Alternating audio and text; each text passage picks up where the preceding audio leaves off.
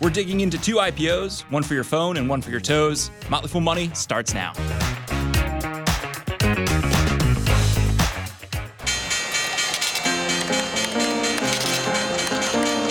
Everybody needs money. That's why they call it money. The best things in life are free, but you can give them to the birds and bees. I need. From Fool Global Headquarters, this is Motley Fool Money. It's the Motley Fool Money Radio Show. I'm Dylan Lewis. Joining me in studio, Motley Fool senior analyst Jason Moser, Bill Mann. Great to have you both here. Hey, hey, how you doing, Dylan? We've got the inside story on the movie Dumb Money, the skinny on two new IPOs, and stocks on our radar. But we're going to kick off today talking about Texas tea. Bill, oil is up to $90 a barrel, up 50% since lows this summer. What's going on here? Black gold is back. you thought that oil was yesterday's story. Yeah, you know, if oil is one of those things that I think because we use it all the time and we see every time we go out, out of the house, we see pricing, we're very sensitive to it.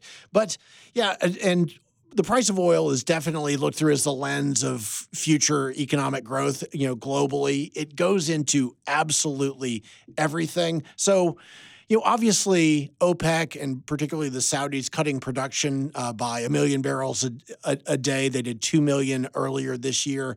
Has mattered because oil ultimately is a is a very narrow supply and demand story. So it does not take much of a dislocation for oil prices to go up quite a bit.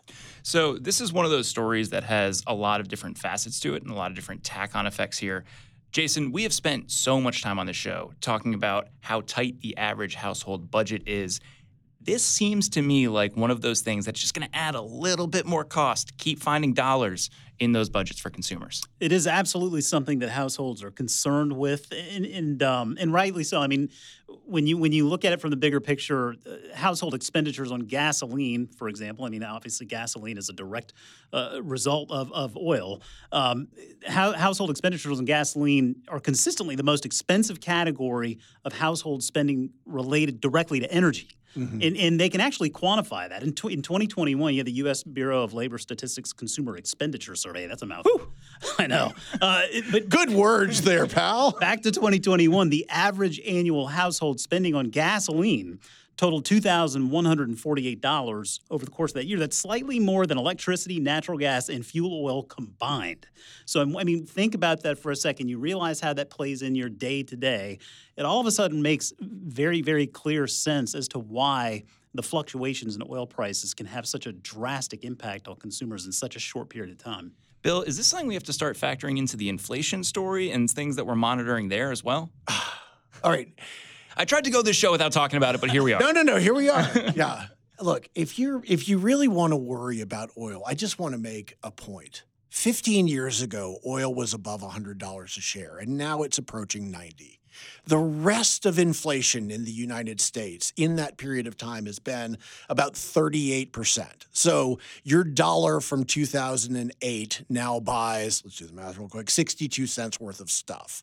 In that same period of time, oil hasn't moved. So, if we're thinking about it as an inflationary story, it's only because it has fluctuated again very quickly, right? So, oil prices as a component of GDP, oil as a component of GDP, as is, is as small a percentage as, as, is, as it has been since the 1960s. So, yes, it goes into everything and it has moved very quickly and it feels bad. And because we are stretched, you know, from a credit standpoint, it may feel really bad, but ultimately, we have to keep in mind that oil is not an inflationary instrument over the long term. Is this one of the few things that goes up in price and actually comes back down in price when we're looking at inflation? It is. It is. It's one of those things, and and I always love slash hate when uh, when our government takes credit for these sorts of things, right? You know, like oil prices are absolutely built into the rate of inflation, mm-hmm. right? Like CPI, and then you have core CPI. CPI con- contains oil in it. What in the world has the government done to either make oil prices go up or down? This government, not that much. The Saudi government, maybe a little bit, but it's not something long term that has tended to be permanent. And I think that that's a really important thing to remember. So, keeping the focus short term, we've also seen this show up in reports from companies and updates from companies, specifically airline businesses. We got warnings from Delta, American, and Spirit talking about how the profit picture for them might be looking a little bit different in the upcoming quarters, Bill. Come on. no, I mean not come on because obviously, you know, they're throwing metal into the sky and it takes it takes oil to get them there, right? Mm-hmm. So they obviously consume oil and a lot of it, but they also hedge everything. They hedge. So why is it that they are talking about oil prices as being the driver? The reason why they are is that it's the easiest thing for all for all of us to tell ourselves is true. Oh yeah, oil prices are up. So- Exactly. Oh, but it's good. Everybody else is doing it too, right? I mean, when you think about it, oil prices, they they they have a greater impact on like on producer prices uh, because of the role of key input. Then I mean, Thank it- you. then it becomes a matter of what companies can pass along what prices, right? I mean, airline tickets are different than burritos. I think we can all agree, and so it, it does vary. As, as One is delicious. And one gets you two burritos. How much power you know a company has to be able to pass those prices along versus others is another key component. Uh, so I mean, to your point, yeah, they love to say it because everybody else is doing it. yeah. It's a convenient excuse. Is that the right way to be looking at this? Ah, I mean, it's not that that is mildly unfair, but it's not 100% unfair. I mean, if you think that oil, if you think that that the airlines are pulling their planes up to the tanks and just buying oil uh, at spot, you know, whatever the prices are now, and they're just, well, that's the price. They're not. They have hedges to make sure that they have control over their oil prices. Now, maybe they got their hedges wrong, and that's a different thing, but they're not telling you that. They're just simply saying, well, our fuel is more expensive. I feel like we've got the sequel to an inconvenient truth, a convenient excuse.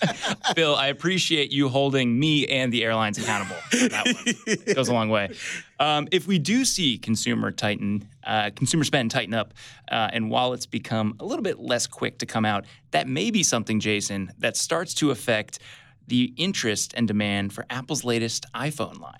We saw an update there in their annual update this fall. Uh, what did you see when you looked at the product line?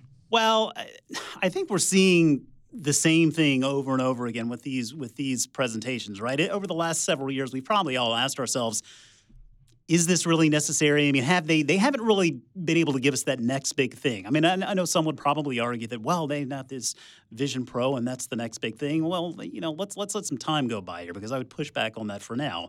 I mean, they are ultimately, I think, really kind of stuck stuck in this six million dollar man loop, right? I mean, instead of better, stronger, faster. It's just thinner, lighter, faster, right? I mean, that's just every time one of these presentations comes out. So we're seeing basically the same thing in a slightly new iteration, and I don't fault them for that. I mean, I think it's worth remembering the iPhone was absolutely lightning in a bottle. I mean, we just can't underestimate, or rather overestimate, how special and how important, right, the smartphone and the iPhone really has become to us over time. It's a difficult act to follow up. I think we all are kind of hoping for that next big thing. They just haven't really been able to come up with it yet. So it kind of leaves you wanting more for these presentations. To your point, Jason, it is the product that gave birth to the largest company on the market, Yeah. right? I mean, it is the engine for this company. Bill, looking at some of the press and some of the details we've seen from Apple announcements, anything jump out to you? I I mean, I love the way that that Jason put it, but I would say at this point it's fasterer, Faster. thinnerer. But it still looks and Even smells like an iPhone. yeah, yeah. I mean, it's expensiver as well, and uh, you know, so I don't.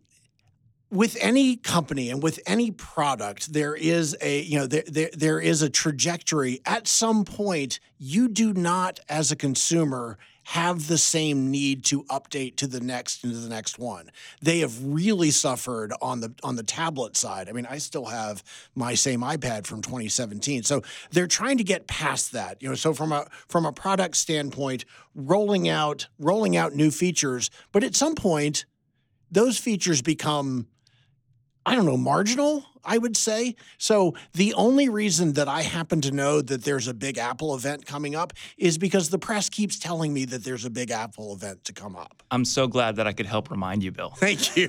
one thing I would say to keep in mind in regard to iPhones, one thing I think that Apple has done so well through the years, they've really benefited from this because the, the overwhelming majority of iPhones are sold through the carriers, right? I mean, Apple, I think, sells like one in five iPhones directly to consumers. Most of us get that phone through our carrier, and the carrier is able ultimately to subsidize that through that contract agreement that you have with them. Now, for a long time, those agreements were essentially two years. You'd pay that phone off over two years, and then in two years you would upgrade. I think it's worth noting. You look at the big carriers like your Verizon's and AT and T the world, and I noticed this myself last year when we upgraded in our household. It went to a new three-year arrangement. Now, of course, that makes my phone bill a little bit better. I don't mind that at all. But it also makes me think, well, I'm not going to be upgrading another phone, uh, you know, for, for three years now. So it has extended that upgrade cycle. And I think, you know, we saw that upgrade cycle already extending just by virtue of the fact the quality of these phones has just gotten better and better through the years. But now the carriers, I think, play a little bit into this calculus as well, which is worth remembering. All right, coming up after the break, we dig into two upcoming IPOs, including one that could benefit from some iPhone buzz. Stay right here. This is Motley Fool Money.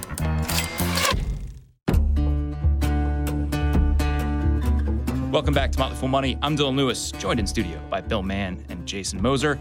For the past year, we have been lamenting the lack of IPOs and new splashy names coming public.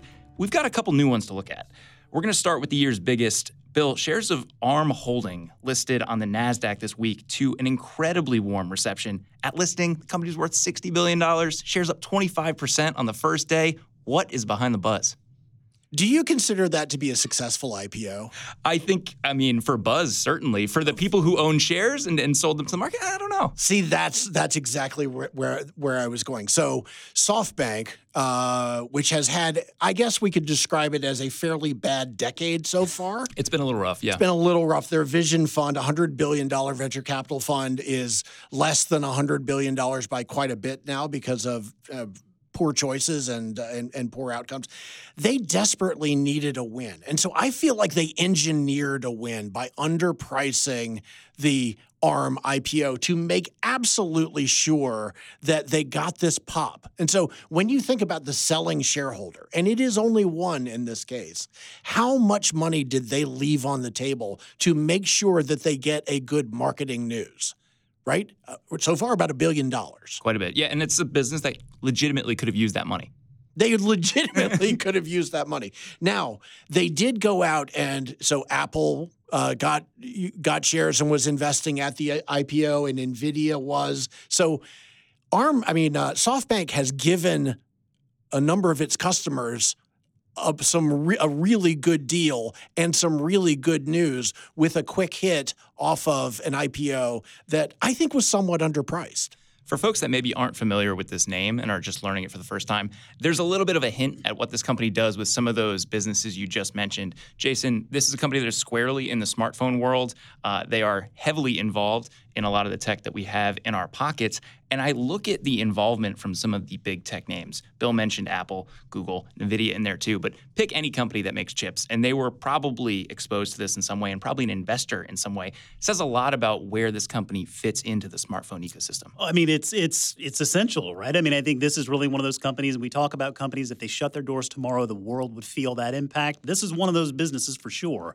Uh, now, that being said, I mean, that doesn't mean you just go out and buy the stock because this must be a great company. I mean, I thought it was really funny. And I mean, I, I hate to say this is funny, but it was funny. I saw an interview with Aswath Damodaran, and I think it was yesterday on, on TV. They were asking him about ARM, and he said, listen, you know, everything else being equal, you know, this is a SoftBank story. And when you see it's a SoftBank story, you run the other way. That's right. That well, what does a Columbia telling. Business School uh, professor know? That to me was very telling. And I, I think in regard in regard to the valuation, I mean, I think part of that, you know, we've got demand for this stock. I think part of it is a, is a function of you know this excitement for an IPO, but also fact the fact that there's a very limited supply of shares that were actually floated on the market for purchase in the first place.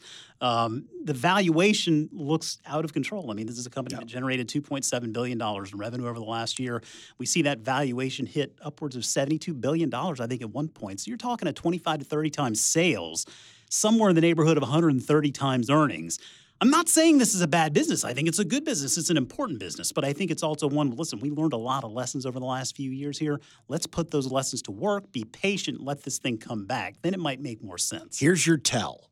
This morning, Instacart, which is going public this next week, raised the price of its IPO up to 28 to $30 a share based on ARM's successful IPO. Mm-hmm. So I've said this before, but IPOs are sold and not bought. So to individual investors who get excited about IPOs, just know that you are being sold something at a period of time in which it is at the leisure of the seller. It's a good thing to remember there, Bill.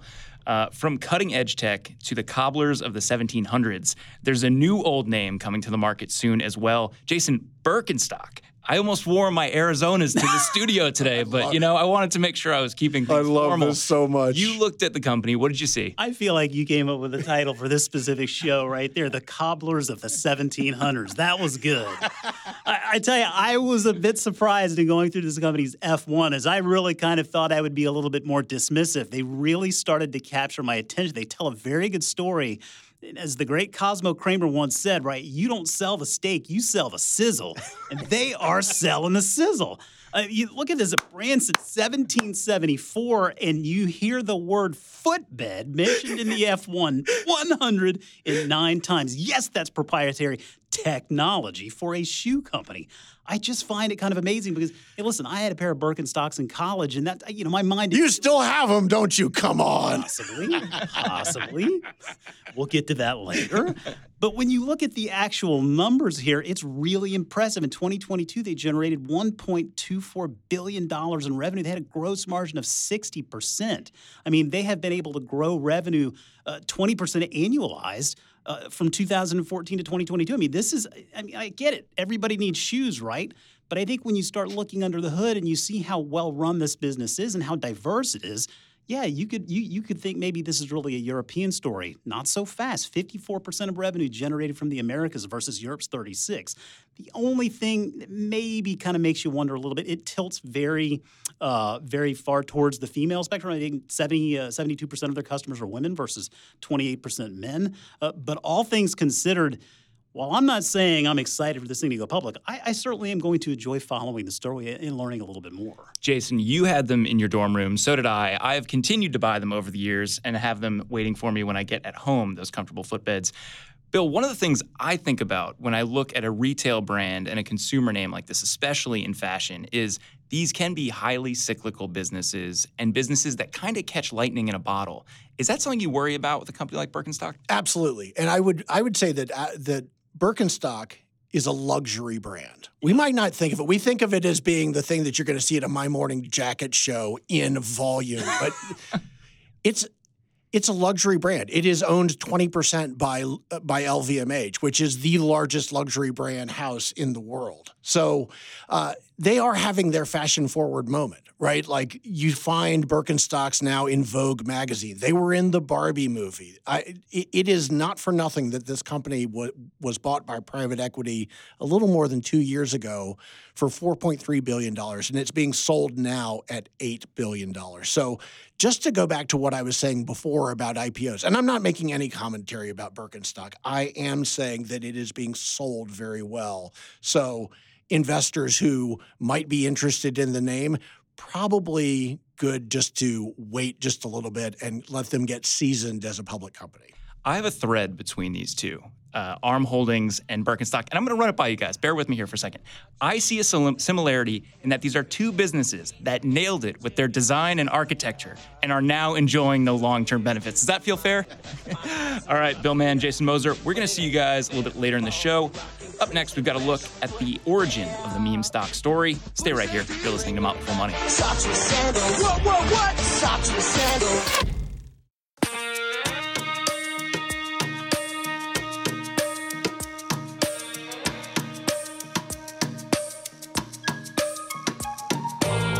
Welcome back to Motley Fool Money. I'm Dylan Lewis.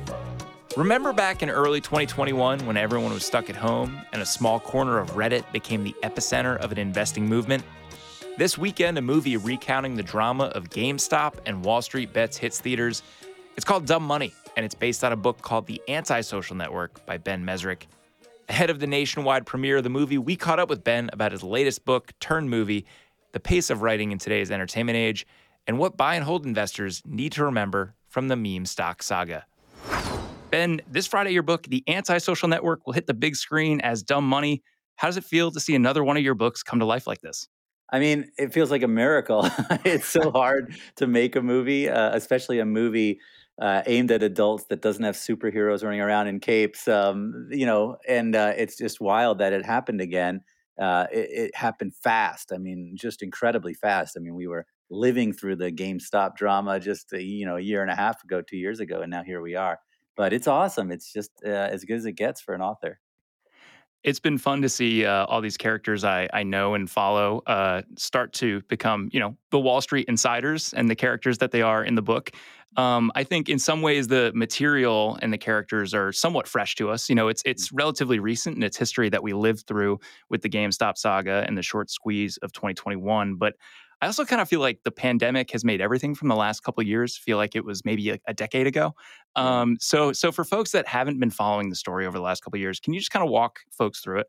Yeah. So basically, this happened in the worst part of the pandemic, pretty much when everyone was stuck at home during that, you know, stay home for two weeks and everyone was pretty much locked up um, and wearing masks everywhere. And in the midst of all that, this guy, this dude, um, in his basement basically started live streaming about a stock that he loved, GameStop which is you know you know GameStop. It's that place we all go to buy video games. It's in the mall. It's a store that you know is very odd when you walk through it because there's like a Mickey Mouse doll next to a chainsaw. You know, it's it's the oddest store in the world, but we love it, and it's basically doing very poorly at the time because it's a pandemic. They've been run poorly. They're running out of money, and so big hedge funds are shorting it, which means they're betting that it's going to go down to zero and go bankrupt.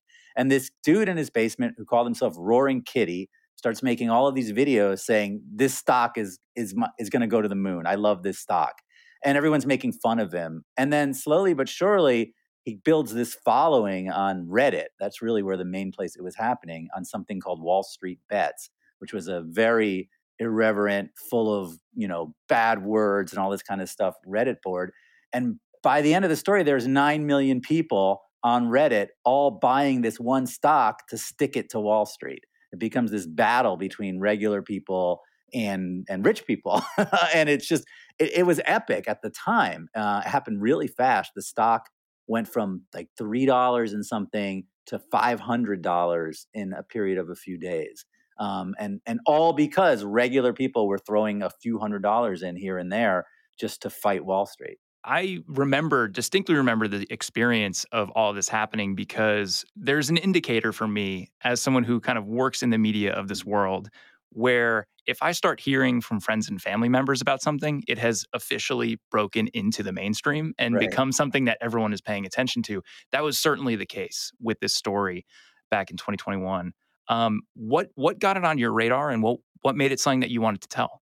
Yeah, so I've always been kind of a gambler and I've always been a penny stock person and I've always been someone who's kind of attuned to all that. And I've written about this stuff a lot going all the way back to the MIT blackjack team and and um, it was Wednesday morning in the middle of that week when everything went crazy with GameStop and I was watching the price action. I was like this is completely insane and I started getting emails from lots of people and tweets from lots of people saying this is something you should be writing about. You know, you got to be writing about this. And I thought about it and I was like, I wonder if I have enough sources. Can I get to Roaring Kitty? Can I get to these hedge fund guys? And I, at this point in my career, I know a lot of people and I know how to get to people. And I realized I think I could. So that night, I wrote a 12 page book proposal. Um, I sent it to my Hollywood agent first. And by Friday of that week, we had a bidding war with like five studios bidding on it. It was literally two days later. And I sold it that Friday night at midnight to MGM Studios. Um, and then I sold the book on Monday morning. And I hadn't written anything yet. I had a 12 page proposal. Already screenwriters were jumping in, studio was jumping in. It was it was nuts. Um, and uh, and then I just dove in, and so I was writing it while it was happening because we were just on. You know, it was I was writing as they get to the congressional hearing. I was writing through every beat of that story, um, which was kind of nuts. You know, uh, uh, uh Melvin Capital was still in existence when I was writing. I mean, it was really it was really deep in the story. But I wrote the book very quickly. I think it was twelve weeks from start to finish. Um, and we had the movie in development, and, and, it was just it's wild when it happens like that. But it was a race too. Um, there were other studios trying to make it. It was Netflix was doing something, HBO was doing something. There were a dozen other projects, and I knew that the key was getting a book um, together before everybody else. For the aspiring writers out there that are listening to the show, would you recommend that writing process? The aspiring writers hate me. no, I'm kidding. I love aspiring writers. I think it's I, I, so. This has become my methodology. I've always been a quick writer. Uh, Bringing Down the House, I wrote in 11 weeks. The Social Network book, I wrote in about 11 or 12 weeks. Um, I'm just a, I just write in three months. That's it. I write a book every three months. I don't recommend it because it's, it, it's torturous. I mean, it's a very difficult way to live. Um, you have to have, uh, you know, basically be delusional and insane and confident enough that you lock yourself up and just write the book. Um, but uh, on the other hand, everything is so fast paced now. I mean, eh, the story breaks and it's huge and then it's gone. And it happens like in these arcs over and over and over again. So if you want to make something that resonates, that makes it to a movie or a television show, you have to move very quickly. I mean, you can't take three years to write a book um, if you want to see it on the screen and have people, you know, love it. Um, I think you have to move fast if you want to be in this field. But you know, uh, every writer is different. Um, I have a different process than a lot of other writers, um, and it's just the way I've always been. So here at The Fool, we're all about the average retail investor. That is our audience, that is our bread and butter, and that's what we do. And we approach it perhaps a little differently than the more tradery world of Wall Street bets. Um, but we are long term buy and hold, and we are very much about people being on the ground and understanding these businesses that they own, being invested in them, and really following them. I'm curious, we have the retail investor and hedge fund story here with Dumb Money and with your book. But what about the class of investors in between? That is maybe retail, but not necessarily the speculative retail, more kind Right. of in our lane of, of long term buy and hold. Do you feel like there are maybe takeaways for that group? I mean, yeah, you know, that's a great question. I think that the they're on the sidelines in this story to some extent because the volatility is so insane that i- you can't really think rationally in that moment. You have to think emotionally because that's how both sides were thinking. And to be fair, it wasn't just retail that was being emotional. I mean, you saw Gabe Plotkin double down on his short, even as the stock is obviously exploding. Um, and that's essentially, you know, in one way led to his demise. So I think that I think that there's emotions on both sides. I think if you're taking the stance that you know the fundamentals matter, let's find something to hold for the long term.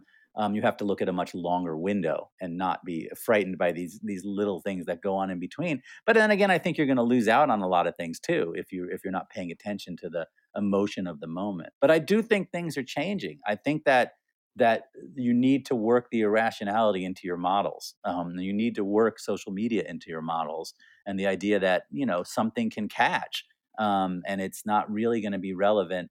Um, you know how much money the company makes if you know they either piss off the retail trader or that they the retail trader falls in love with them. Yeah, I think it has to be something that we process and are used to ingesting, even if we're not something, it's not something that we are participating in as part of the Right. wave. Exactly. I think so. And listen, participating in the wave can be very dangerous. You need to you need to get in at the right time and get out at the right time. So I myself was watching this whole thing happen, you know, and and uh, writing about it as it happened. But I was terrified to actually buy GameStop until I did end up dabble in and out. But it was hard to pick. You can never pick the top and you can never pick the bottom of something like this. I mean, it's just it's nearly impossible to do, right? So you either find something that you fall in love with, which is what Roaring Kitty did, buy it and hold, which is what he did. I mean, that's exact. He still holds supposedly. I mean, um, and and that's a probably better way to have faced GameStop is buy it in the beginning and sit on it. Although it's all the way back down at 17 now. So, um, but the idea is at least you know you can be comfortable that you you didn't you know jump in and out um, just trying to make a buck. That you found something you liked. So. I don't know. I think falling in love with a stock is a good thing, not a bad thing, uh, as long as you can live with it. The book published in 2021, the movie's now coming out in 2023. Mhm. Is there anything in the years between that you would have loved to have been able to talk about and bring into the book because this was a story that was moving so quickly and developing so quickly? I, that's a great question. I think that it uh, some stuff came out afterwards about Ken Griffin and and Robinhood, um, and the mystery that went on there when Robinhood got rid of the buy button for a little while and destroyed and cratered the stock. Um, it could have made a good sort of epilogue. Um, although you have to, you know, I don't know how much you can say in a book um, with with Ken Griffin rumbling around as the villain. so you have to be a little careful. But um, but I think there's a little bit to go into there. A lot of a lot of GameStop people are still very much believing in that the that the thing is still to happen, right? That it was the sneeze and not the squeeze. I think there's something very interesting about that um, part of the story. You could go into um, in a chapter for sure and, and see whether whether there's reality to that or not. Um, I, it's very heated, you know. It's incredibly heated discussion, but it would be fun to look at look at that and see where that leads. You know, it's a rabbit hole that I don't know where it goes. Um, so yeah, I think I could get into that stuff for sure um, in a chapter or two afterwards. But I, I like people to talk about. I, I, think that to me, there's something about an origin story, um, like the Social Network is a perfect example most of the Facebook story happened after the social network, right? Yeah. The social network is just that first year. Um, just like if you watch the Marvel movies, most of Wolverine's story happens after the movie Wolverine, right? Yeah. You don't not tell that story because later on he joins the X Men. Um, you wanna you wanna tell the origin of something, and I think that uh, Dumb Money is the origin of the meme stock movement and the social network is the origin of, of social media, really. Um, so, so that's my goal is to tell the origin story. All the games people play now, every night, every day now, never meaning what they say now, never saying what they mean. Dumb Money is in theaters beginning September 15th, and Ben Mezrich's next work, Breaking Twitter, is out this fall. No need for speculation. We'll be having him back when it hits shelves. Coming up after the break, Bill Mann and Jason Moser return with a couple stocks on their radar. Stay right here. You're listening to Motley Fool Money.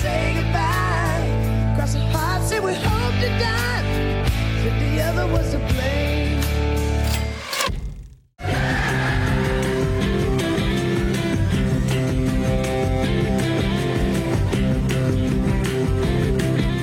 always, people on the program may have interests in the stocks they talk about, and the Motley Fool may have formal recommendations for or against, so don't buy or sell anything based solely on what you hear.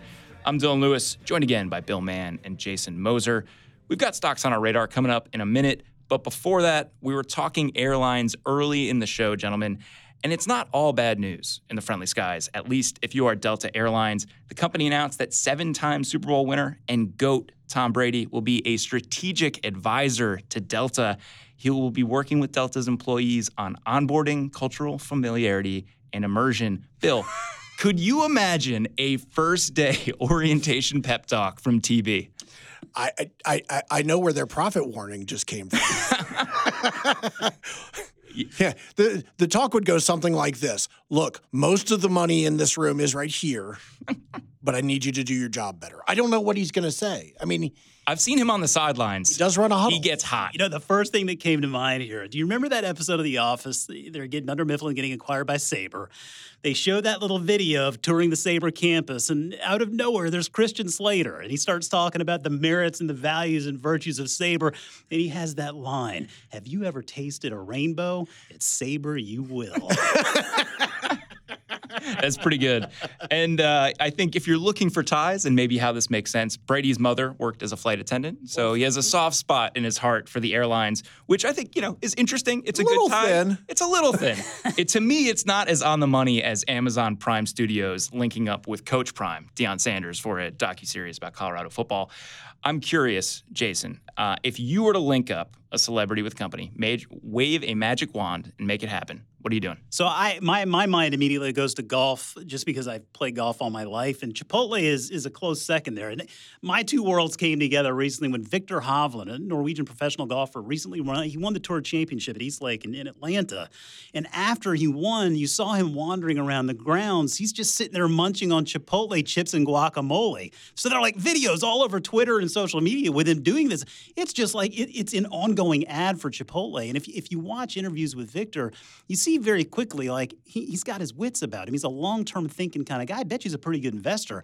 I think tying up Viktor with Chipotle would be a pretty good move. You're telling me they couldn't write something with on the green and avocados and guacamole? I mean, come on. You're writing it right now. You're welcome, Chipotle. Give us a call. Bill, what about you?